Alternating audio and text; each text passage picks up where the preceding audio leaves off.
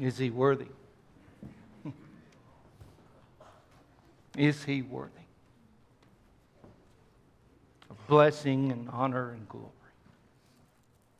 Of every ounce of praise that we can muster with our lives, is he worthy?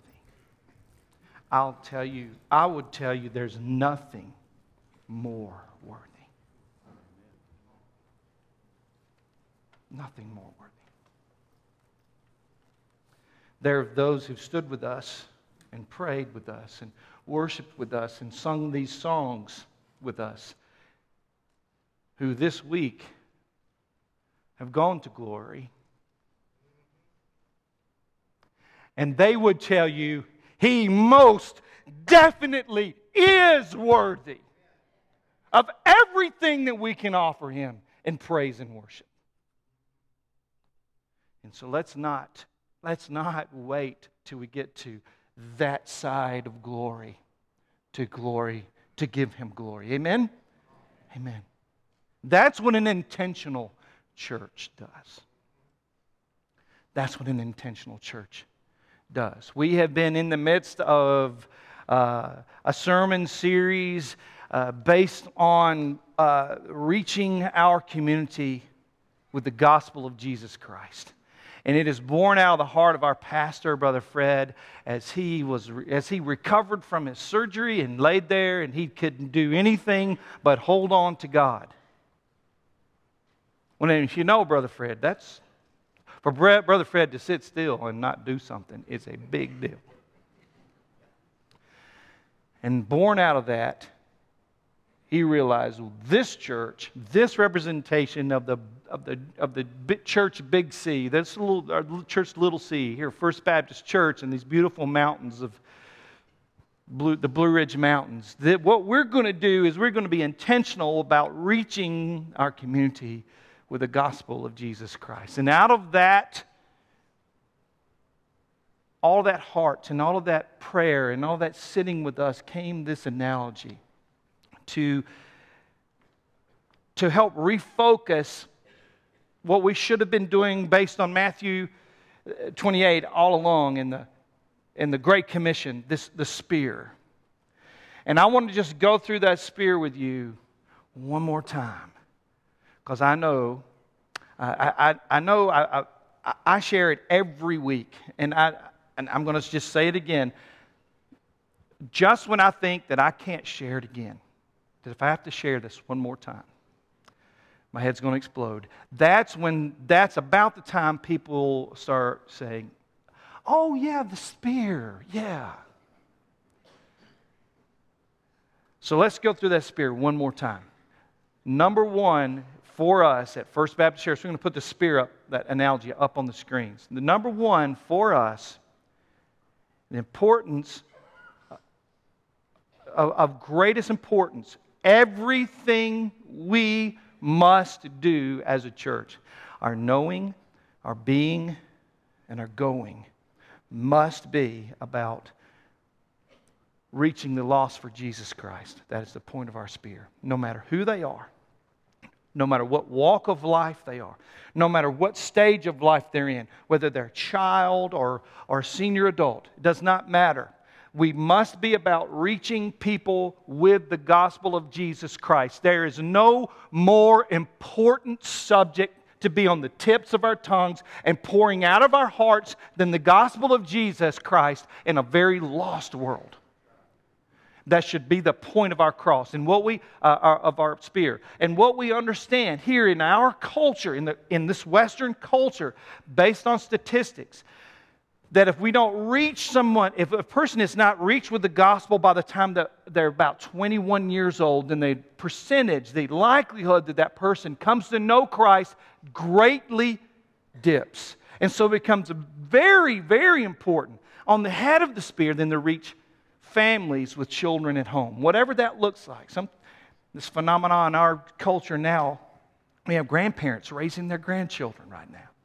Hey, God bless you. God bless. Let us know how we can come alongside you in your endeavor to do that. God bless you. So, so that's the vision. That's it.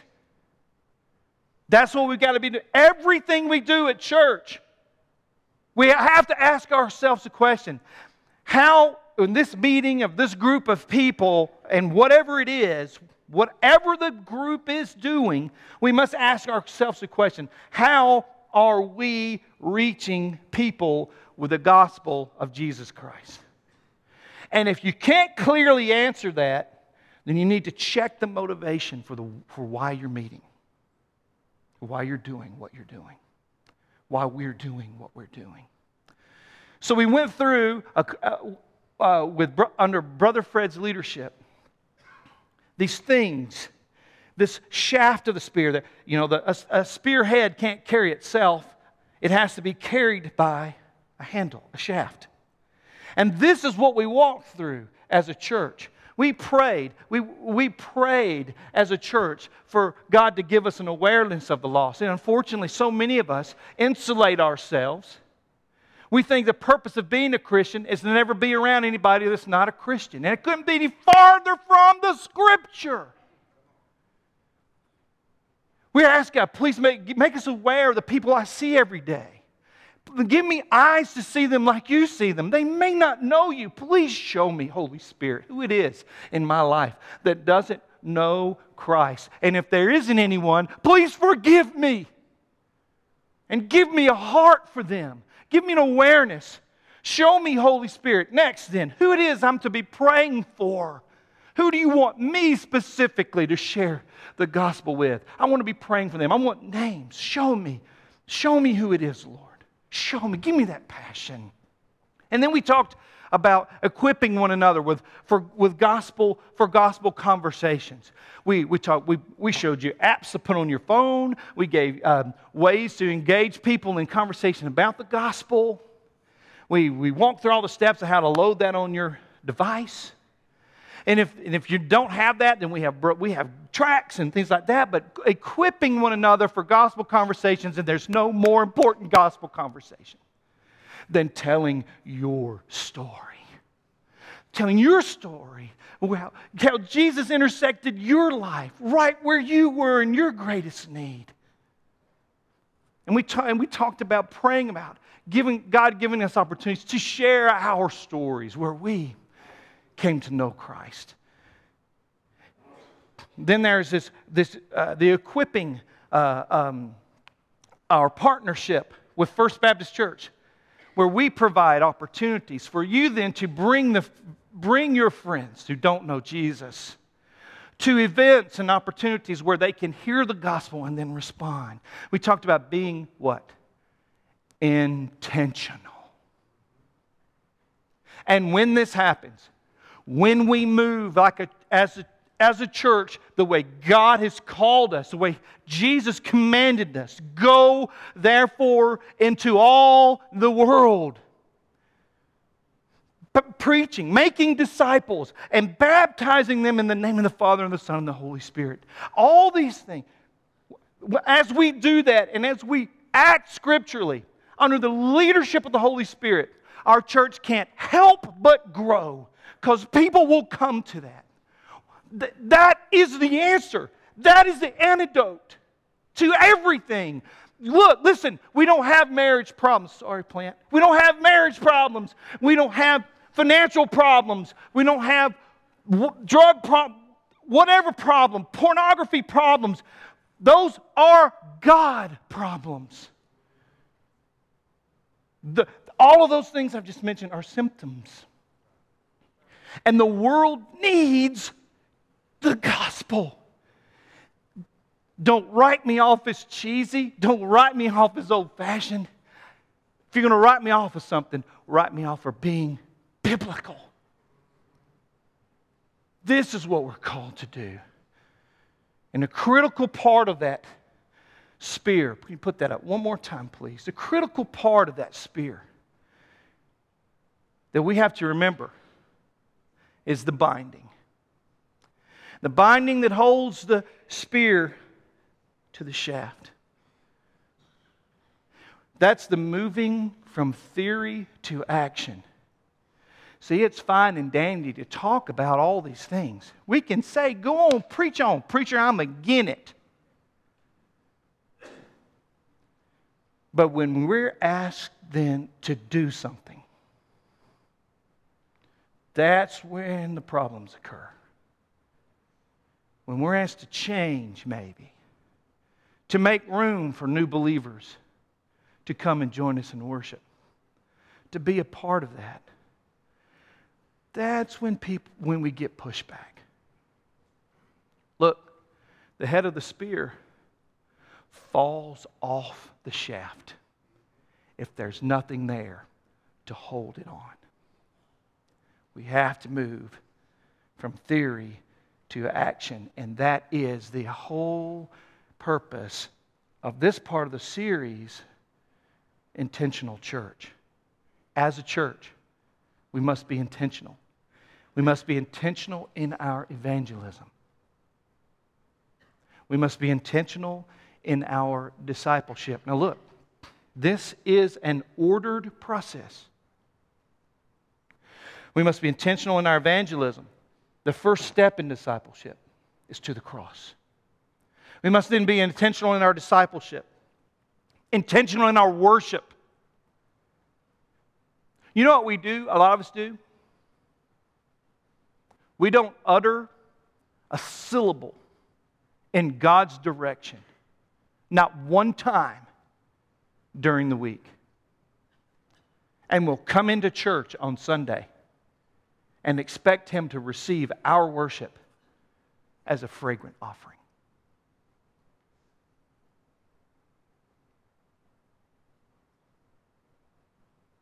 That's what we do. That's not intentional. Must be intentional in worship. Do you understand in the book of Psalms there are Psalms of ascent? These are the Psalms. These are the songs they sang way down the hill before they ever got in the temple. These are the songs they sang to get ready to be in the temple. They didn't sing these in the temple, it, they sing these down here to get ready. How are we intent, that intentional about our worship? We just want to come here and have it done unto us. Coming here for the show. And a bulletin's the program, not a worship guide. It's a program. Okay, let me get off that box. We must be intentional in our ministry and we must be intentional in our fellowship. And it, all of this, look, y'all, listen. It's serious when I say y'all listen. Listen. It all begins with our relationship with Jesus. All of it must flow out of that. Our intentionality and our evangelism must be based on our relationship with Christ, not out of some guilt that we have. Our, our, our intentionality and then discipleship must begin with our abiding in Christ. Our intentionality then in worship must begin out of a daily time that we've spent with the creator of the universe who knit us together in our wombs and in, in our mother's wombs and has, has a plan for us since before the foundation of the world. That God we get to sit with every morning or every evening and be in relationship with. Our worship comes from an intentional relationship with Christ. Our ministry then not, we don't do ministry because we like to build things. We don't do ministry because we like to cook things or make things or pray for things. We don't do ministry because that's what we like. We do that ministry because the love of Christ compels us to. And I just happen to get to use the things that I like. Otherwise, then our fellowship and all of these other things are about us and not about a holy God. It has to be intentional. Last week we talked about intentional fellowship in, in terms of this is how you don't do it. Now, Brother Fred's going to come and he's going to share with us how we do fellowship that is biblical, that is intentional, and is based upon our relationship with our Creator God.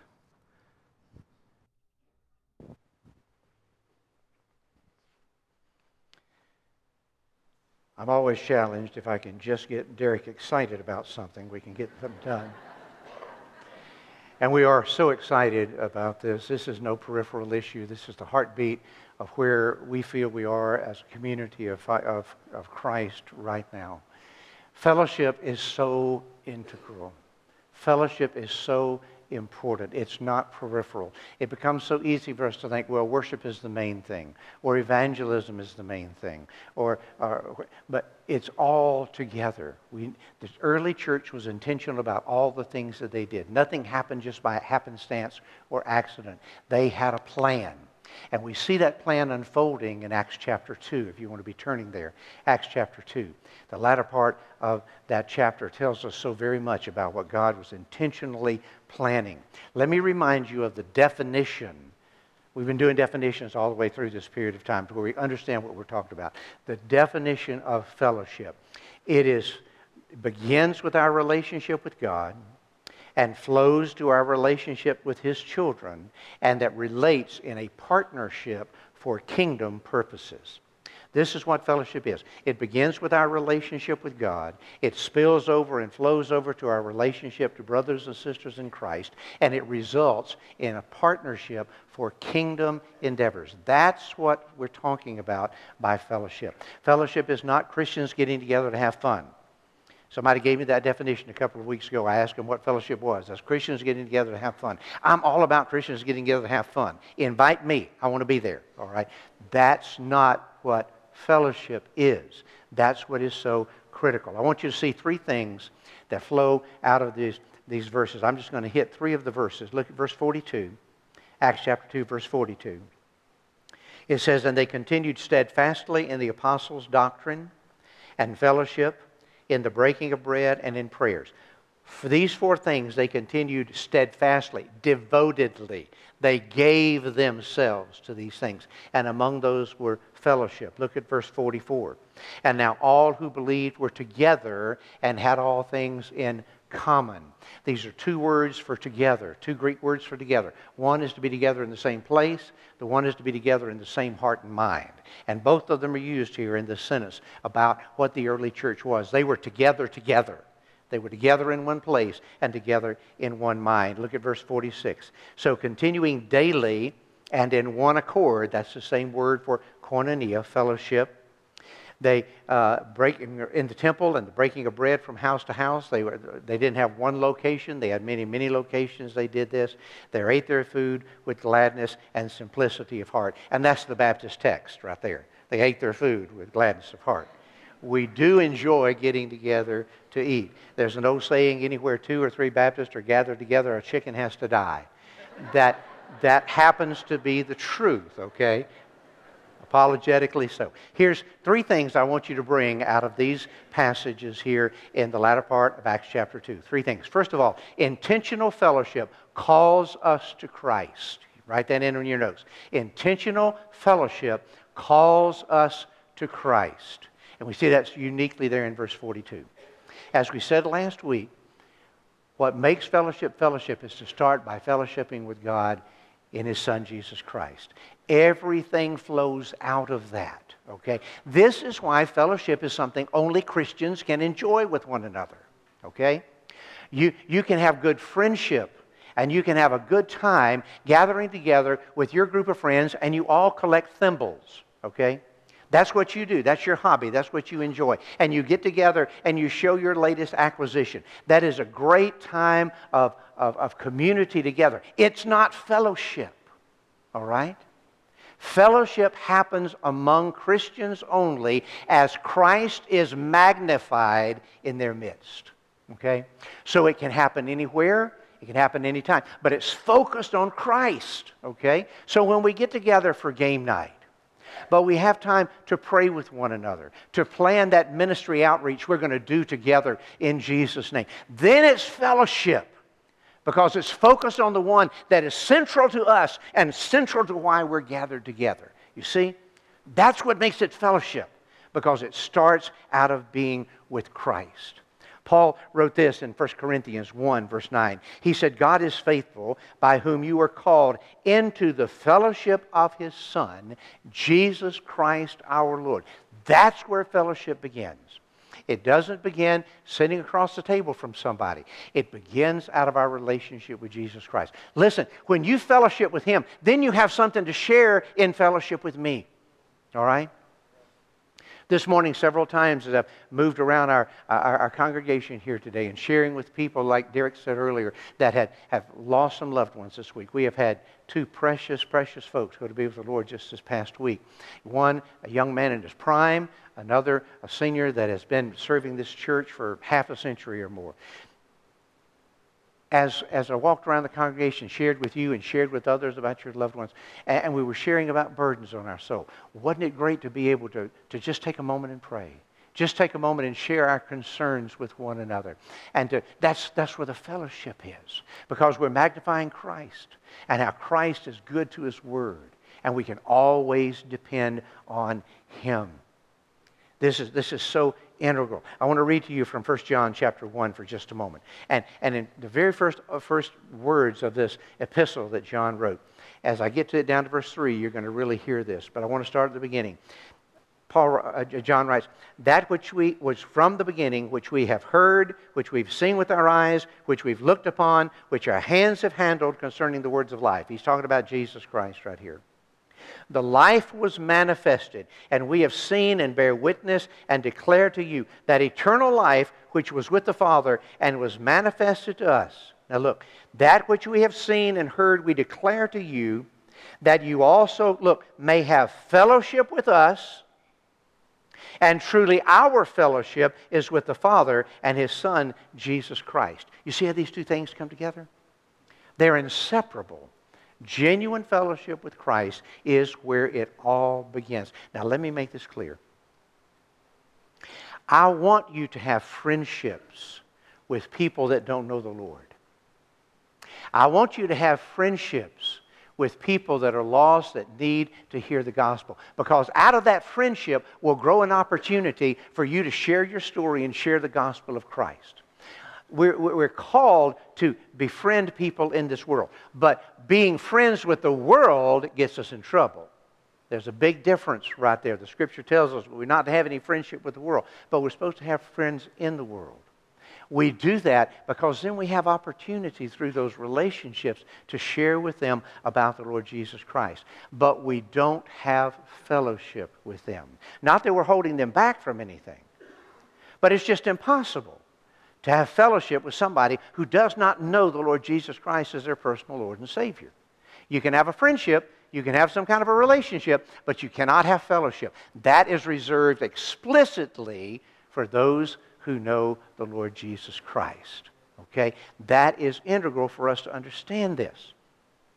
We have to be careful here. Paul writes to 2 Corinthians chapter 6. He says, Do not be unequally yoked together with unbelievers. Yoked, tied in too tight with those unbelievers. For what fellowship has righteousness with lawlessness, and what communion has light with darkness?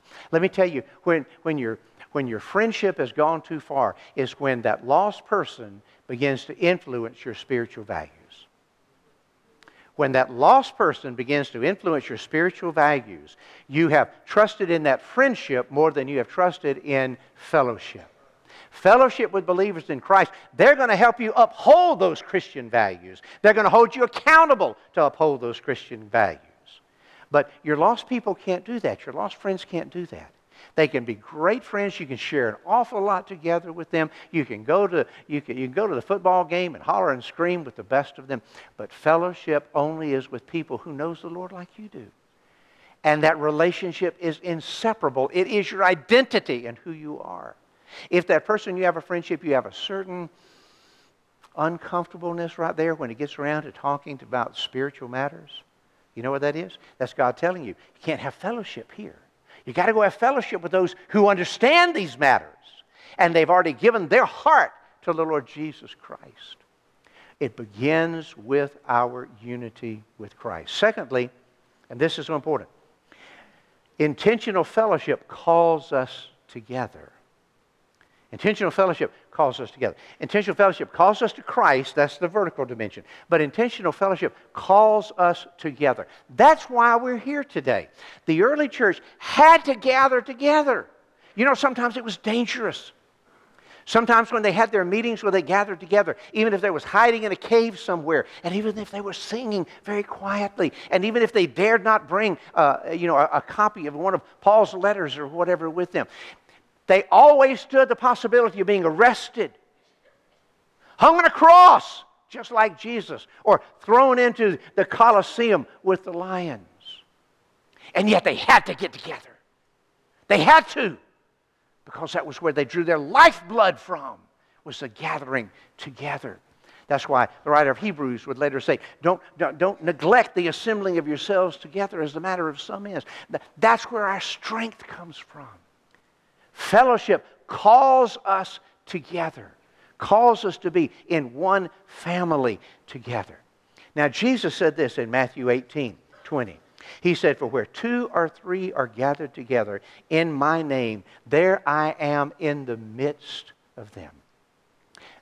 That's what identifies fellowship. Is Jesus in the midst of us? Is He's in the middle of us? Is He's in the middle of what we're doing at any point in time? That's what makes it fellowship because our fellowship with Him is being magnified as we gather ourselves together. And this is why it is so important. Every opportunity you can, gather together with brothers and sisters in Christ. Gather together in small groups to study the Bible together.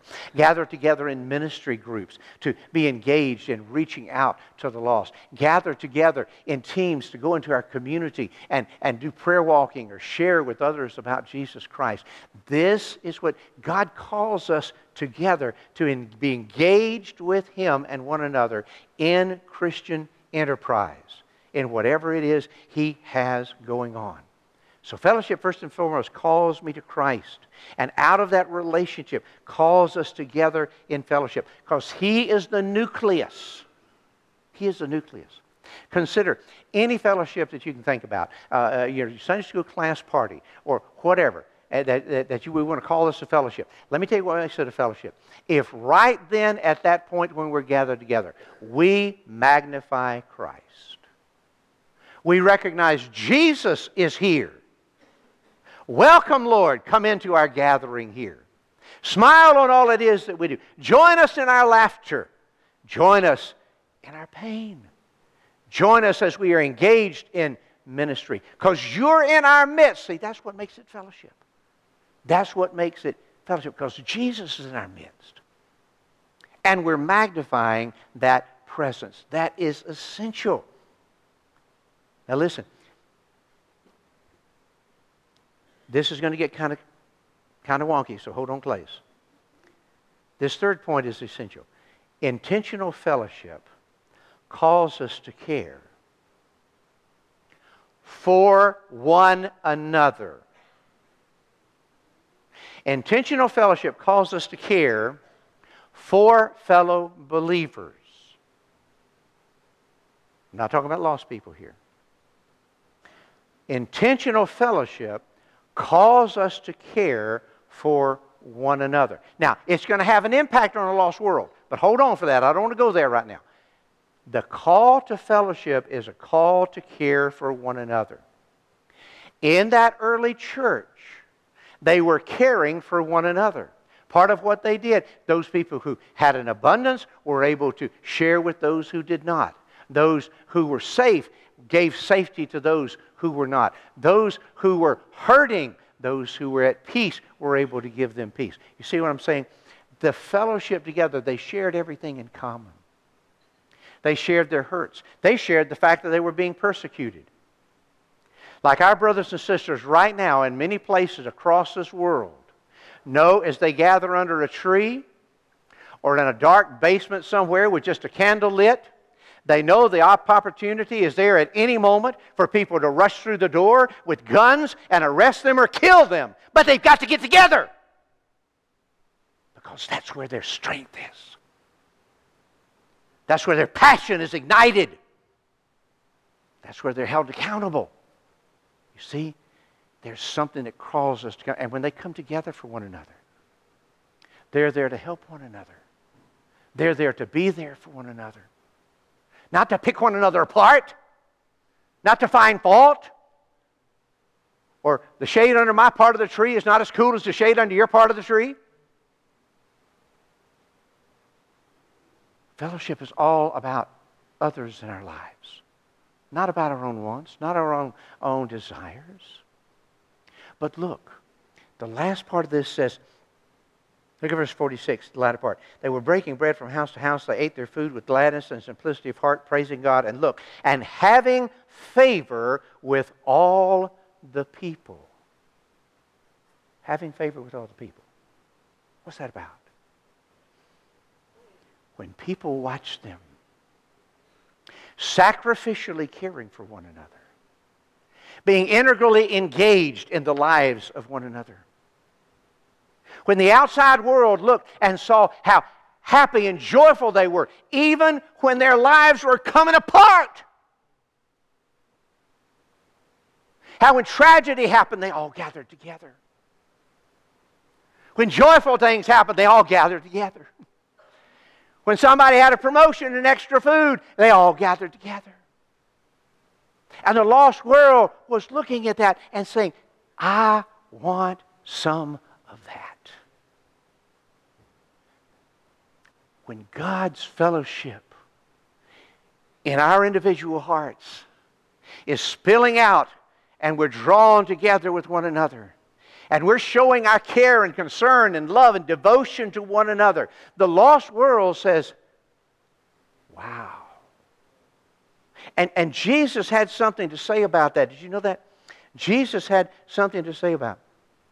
What did he say? He said, You know what? A new commandment I give you to love one another. Even as I have loved you, that you love one another. And by this, you loving one another so intimately and, and practically and sacrificially, by your loving one another, all men will know that you are my disciples if you have this love for one another. So the lost world is looking.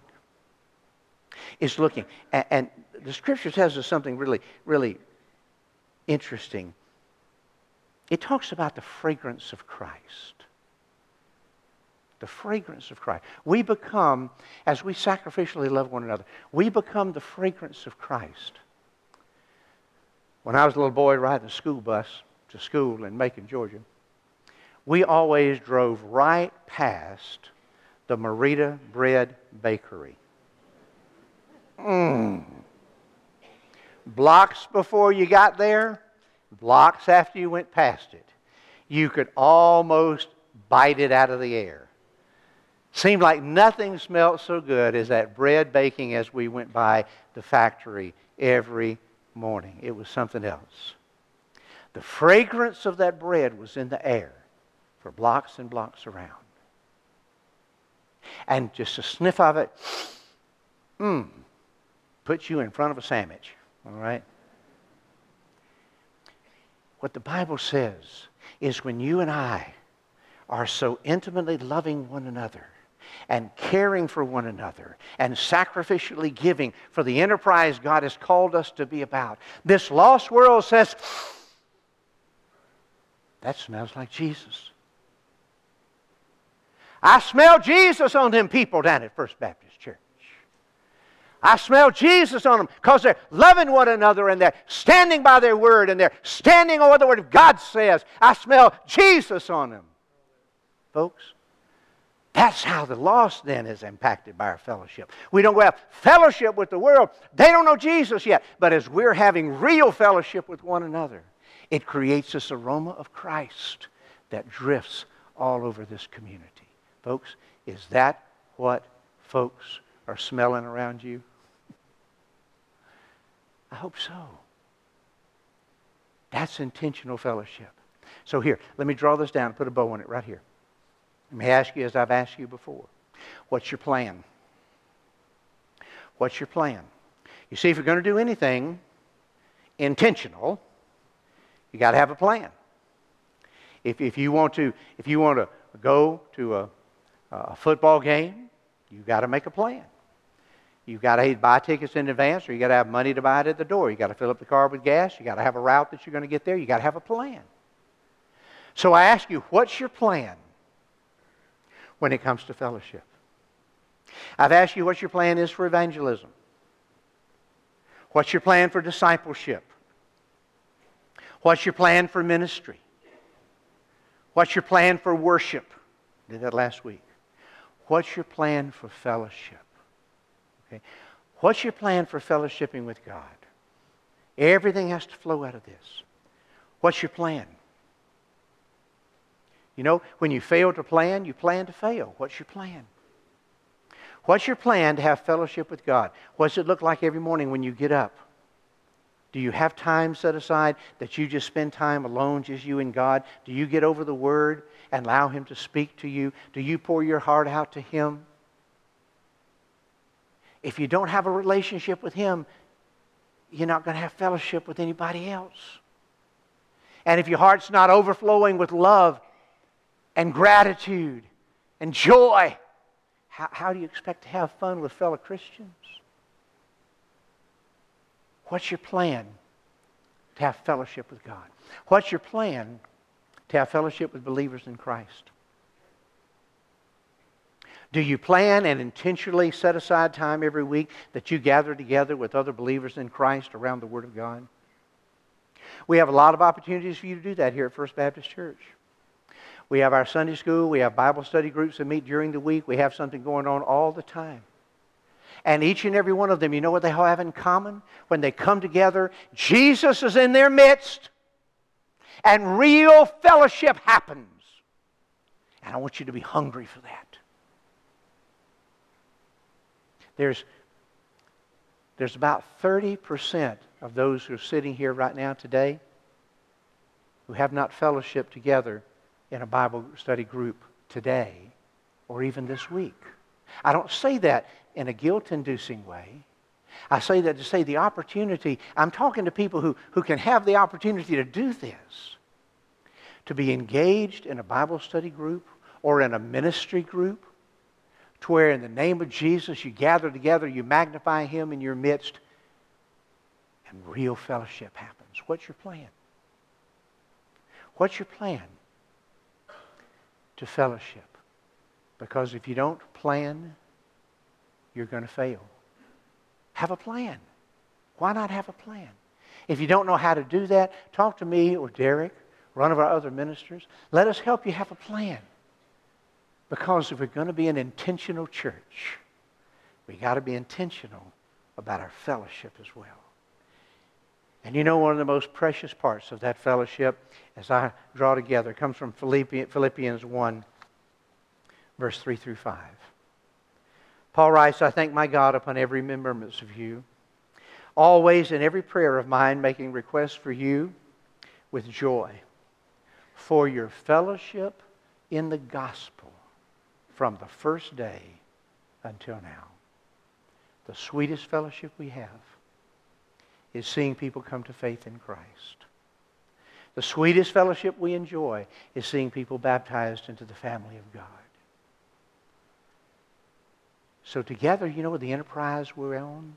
It's sharing the gospel with others. This morning, you maybe have never come to the place in your life that you've recognized that you're a sinner in need of a Savior.